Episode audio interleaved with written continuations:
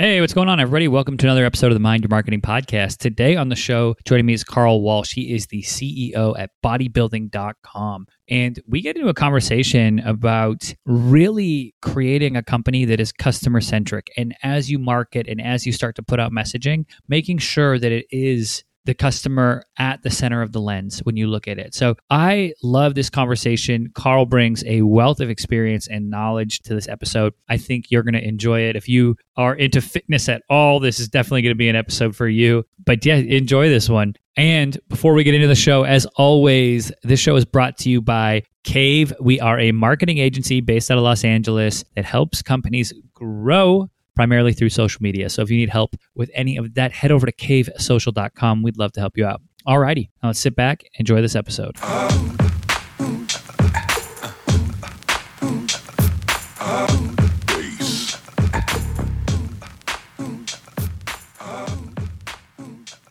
What's going on, everybody? Welcome to another episode of the show. Today, joining me is Carl Walsh. He is the CEO at bodybuilding.com. Carl, how you doing? I'm good, Jordan. Thanks so much for having me.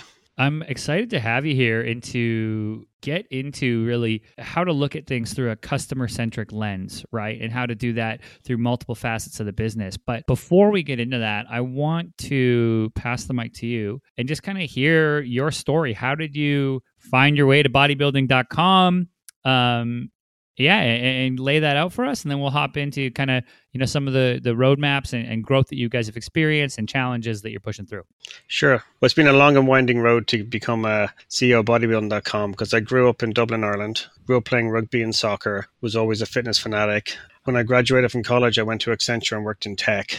And after five or six years of tech, I had a thirst for more, and I moved to New York and did an MBA with a view to getting into retail and marketing. What I found when I when I left business school, I joined McKinsey and Company. I found that my understanding of the marketing world plus my tech background lent itself to e-commerce. I found myself doing a lot of e-commerce work while at McKinsey. I left McKinsey after a few years and I co-founded and built two companies, one in digital marketing, one in e-commerce one successful, one was a little choppier, but you learn as much from the choppy ones, to be honest with you, as you do from the successful ones. And after exiting one of those, I joined BCG in a leadership role to help with their digital and e commerce thinking. And the person who hired me to BCG had been my boss at McKinsey previously. So it's going back to a familiar spot. And out of that, actually, got an interesting break where Pandora Jewelry were my client in Copenhagen. And their CEO called me up out of the blue and said, Come be our chief digital officer and, and help me build my e com business. So I did that for a couple of years, a lot of fun based in LA, though our offices were in Baltimore, Hong Kong, and uh, Copenhagen. A couple of years was enough. Got a lot of air miles. My wife still travels on them. And then uh, I joined JC Penney,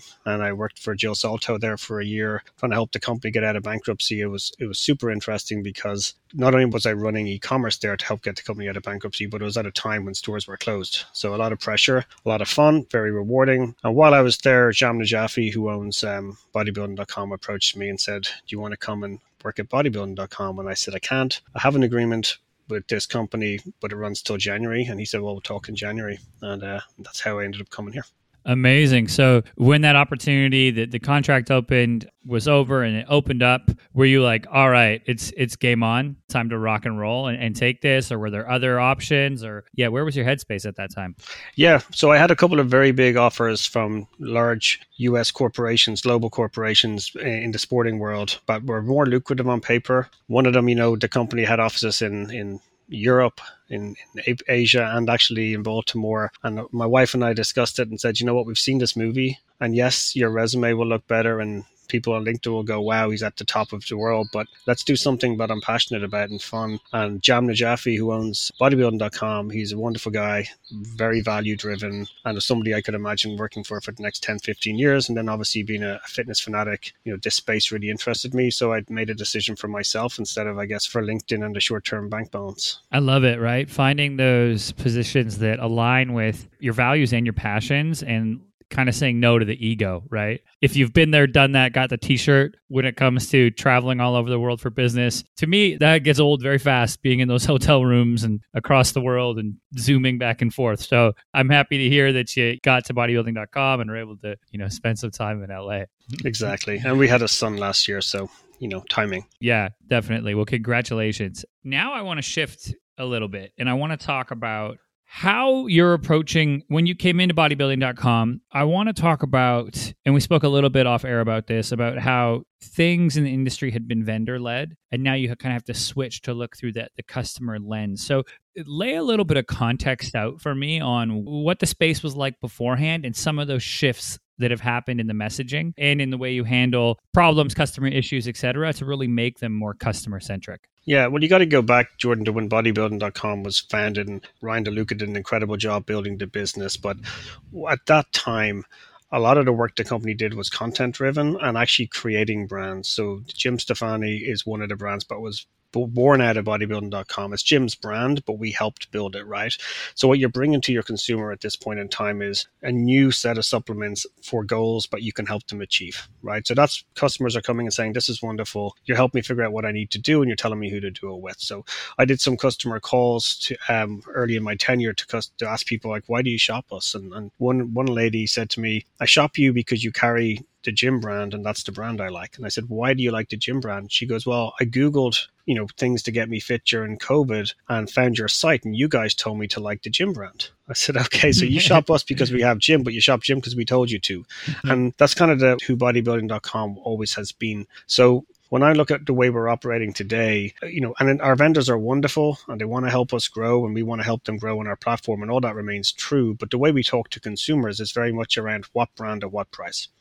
So for our core consumer who knows what brand they want, that's great, right? They're coming in, they're saying, oh, I'm a, an animal shopper. You have animal, it's 20% off today. I'll take it. But if it's not 20% off, maybe I'll come back, right? Because you, you invariably run a sale eventually. So that's a vendor led business model where they decide when they want to grow on our site. We get discounts accordingly and we grow their brands at those moments. But for a new shopper coming in, that doesn't differentiate us, right? And it doesn't help them. So when you think about people like the lady who told me she Googled how to get fit during COVID, when you come to our site, if you just see brands that are percent off, we're not helping you. But if we said, hey, for a female athletes who want to get fit, we recommend this supplementation regime, and here's some brand options we have and why you would take each of them versus each other. And it can be a value play, it can be a quality play, it can be how intense it is. Now you're helping the consumer figure out which one to buy. And then, by the way, you can have the 20% off. I'm not saying we'll stop doing discounts. We still got to give that value to our consumer. But it's what internally I call the dual value proposition. And dual meaning one side has to be the why you want this product, period. And then the second side of it is why buy it right now. And that can be price but it can't be just this product at this price. I love that shift in thinking, right? To say, okay, what's the struggle the consumer is going through and not how do we help them get through that and explain to them that we're helping them get through that and not only just compete on price and saying, hey, if you want to get fit in your house, here are like the seven exercises we think you should do and the three supplements that'll help that and we know that all of this stuff's going on. And now you're speaking to that consumer at a level where they go oh they get me. And,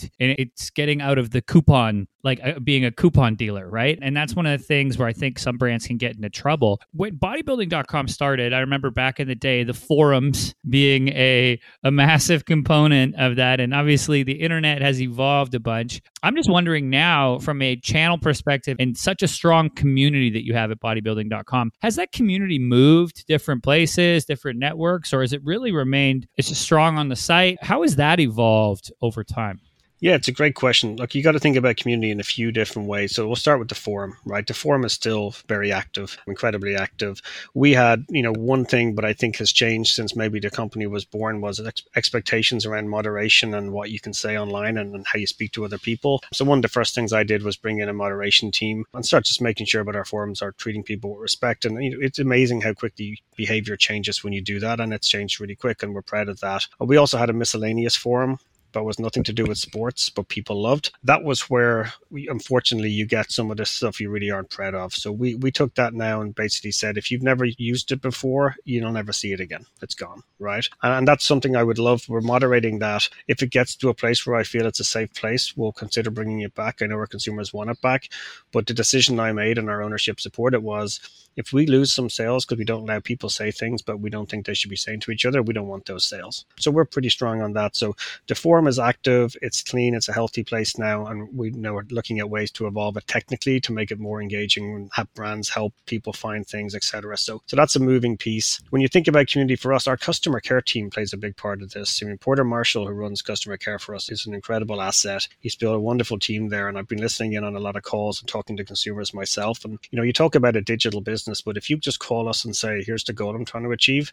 these guys know the industry inside out, and they can help customers. So we think about community offline and online. So you got your forums, and we can give advice in there. You got how you curate, but then you got how your customer care team engage with consumers, and then the final piece of it is we have all these workouts in an app called BodyFit. How do you bring them to the core of what you're doing and get those people who are who are curating those those workouts to actually be engaging with consumers as well? Yeah, I love that. It's interesting, right? That the community takes so many different avenues to come together. And two things I think are really important there that uh, other brands can learn from. One is if it's not something that's going to represent the brand, then it's good to kind of silo it or muffle it to some extent, like a, a space where maybe the community isn't saying things that we want them to talk about. Okay, so we're not going to put the brand to be exposed to that. Two, mentioning that there's a massive offline experience that people are having, right? They're coming and they're getting your product. They want the workout, but then they still got to go in the gym at 5 a.m. And, and, execute it. And and then they come out and they go, okay, where's now, where's my community? Where do I go to? Maybe the people in my life aren't it or aren't as into it as I am. So where do I find that outlet where I can ask people, hey, what's the best routine for I'm training for this? You know, where can I get the help? And